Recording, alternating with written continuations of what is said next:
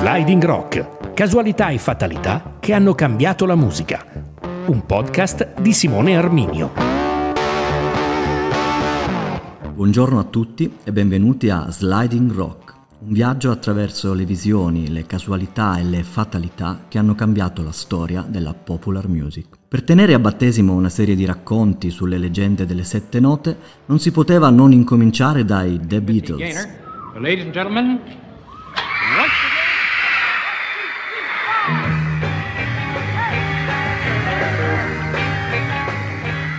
Di loro parleremo oggi e torneremo indietro nel tempo a prima, molto prima, dei grandi successi che li hanno resi immortali.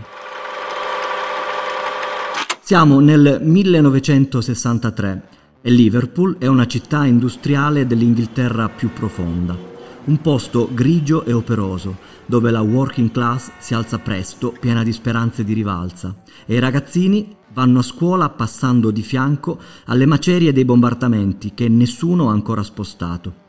Il clima da quelle parti, si sa, non è dei migliori. Si rischia di ammalarsi facilmente ed è proprio a questa fatalità che dobbiamo il grande successo di cui parleremo oggi.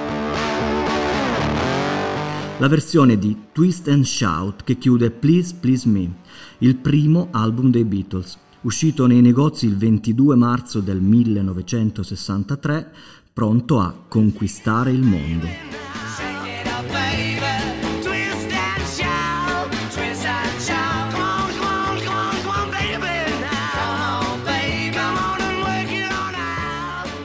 A Liverpool, si diceva, in quei primi anni 60 l'aria è elettrica e c'è una musica nell'aria che permette ai ragazzini di sognare. Si chiama Mercy Beat, prendendo il nome dal Mersey, il fiume che attraversa la città, ma ben presto tutti lo chiameranno soltanto Beat. È una mistura esplosiva, ottenuta mescolando il rock and roll con lo swing, il rhythm and blues, lo spliffle e una buona dose di altri ingredienti segreti. Il beat nella Liverpool dei primi anni 60 si suona soprattutto nelle cantine e negli ex rifugi antiaerei, addobbati con un certo ottimismo a music hall. E tra queste, di certo la più in voga in quegli anni è il Cavern Club. Lì si esibisce un quartetto di giovanissimi che si è formato a scuola e si è fatto poi le ossa in una lunga residenza in Germania, ad Amburgo, come gruppo spalla del cantante Tony Sheridan. A Sheridan i Beatles devono anche la loro prima produzione discografica, My Bonnie. La canzone contenuta in un 45 giri nel quale la band figurava sotto il nome di Beat Brothers.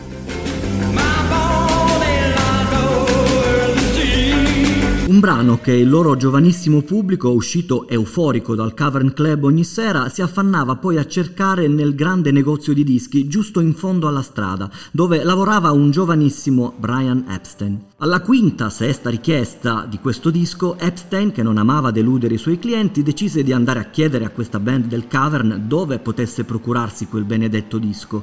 Li ascoltò dal vivo e se ne innamorò decidendo seduta stante di diventarne il manager. Questa però è un'altra storia e quella che raccontiamo oggi parla invece di quanto freddo fa a Liverpool, soprattutto a febbraio.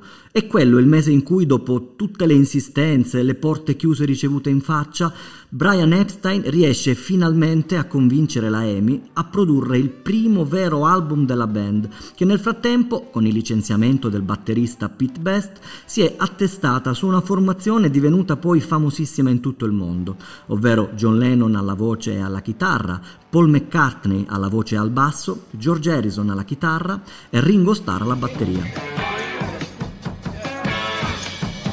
Il primo 45 giri della band, contenente Love Me Do e PS I Love You, era andato discretamente bene e in più il gruppo continuava a infiammare il pubblico dei club. Perché allora non tentare il grande salto? Soltanto che i soldi erano pochi e gli studi discografici costano un mucchio. Così il produttore della EMI, George Martin, riesce a ottenere sì i prestigiosi studio di Abbey Road, ma per un solo giorno, l'11 settembre 1963. Quel giorno dovrà bastare per decidere se i Beatles potranno essere o non essere una band da classifica.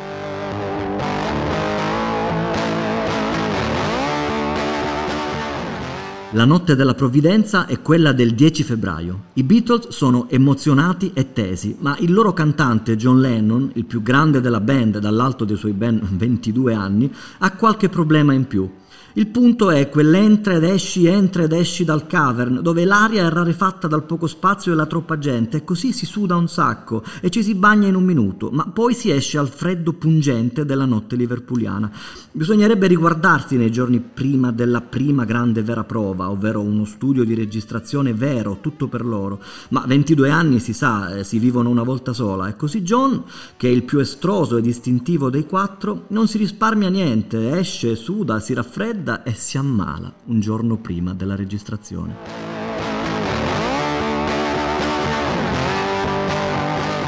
L'arrivo a Londra, dunque, non è dei migliori. John ha il naso che cola, ha la gola gonfia nascosta dietro ad una sciarpa spessa. Epstein maledice il cielo e anche un po' John stesso, ma è inutile anche solo provare a rimandare la sessione. Su questo George Martin è stato categorico. Avete a disposizione un solo giorno, dal mattino alla sera, 10.000 sterline. O la va o la spacca ma la spacca, la spacca, i quattro ci danno dentro e ora dopo ora affastellano un brano dopo l'altro.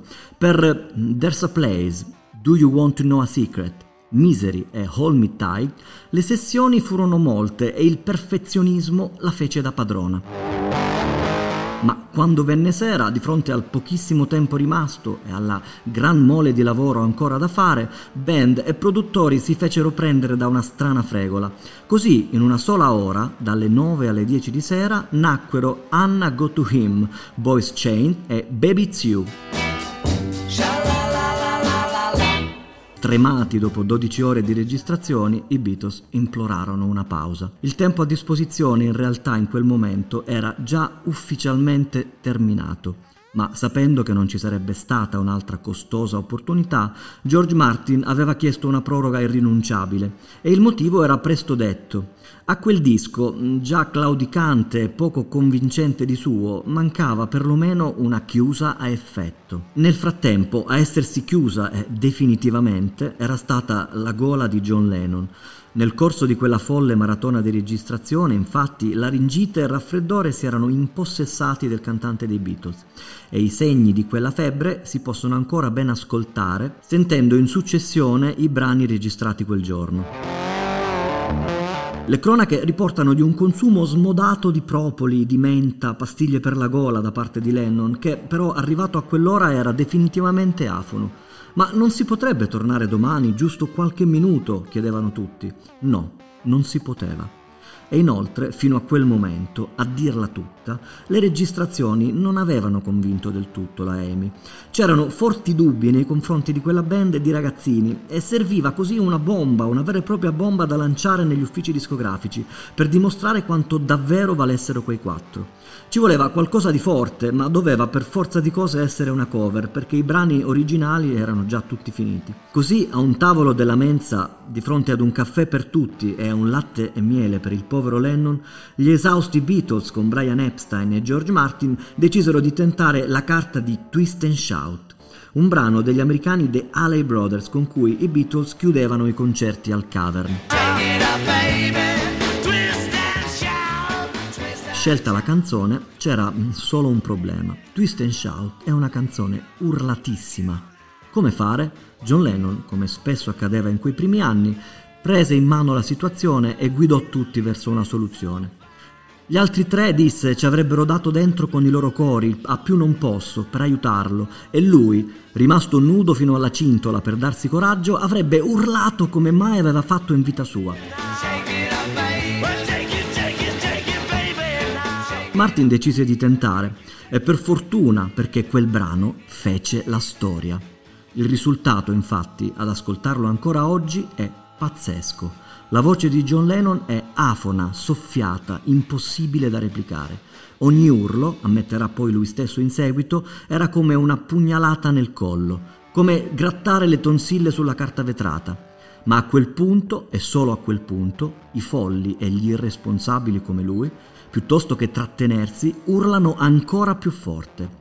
Il brano, vi prego, è da ascoltare un'ultima volta finito questo podcast, con un'attenzione particolare agli ultimi minuti della canzone. Bisogna concentrarsi sui cori crescenti e sull'esplosione finale di John, su quella voce umida e impastata e sulle tonalità rovinate, mescolate, stonate, sbilenche che una povera gola in preda alla febbre e alla laringite può prendere.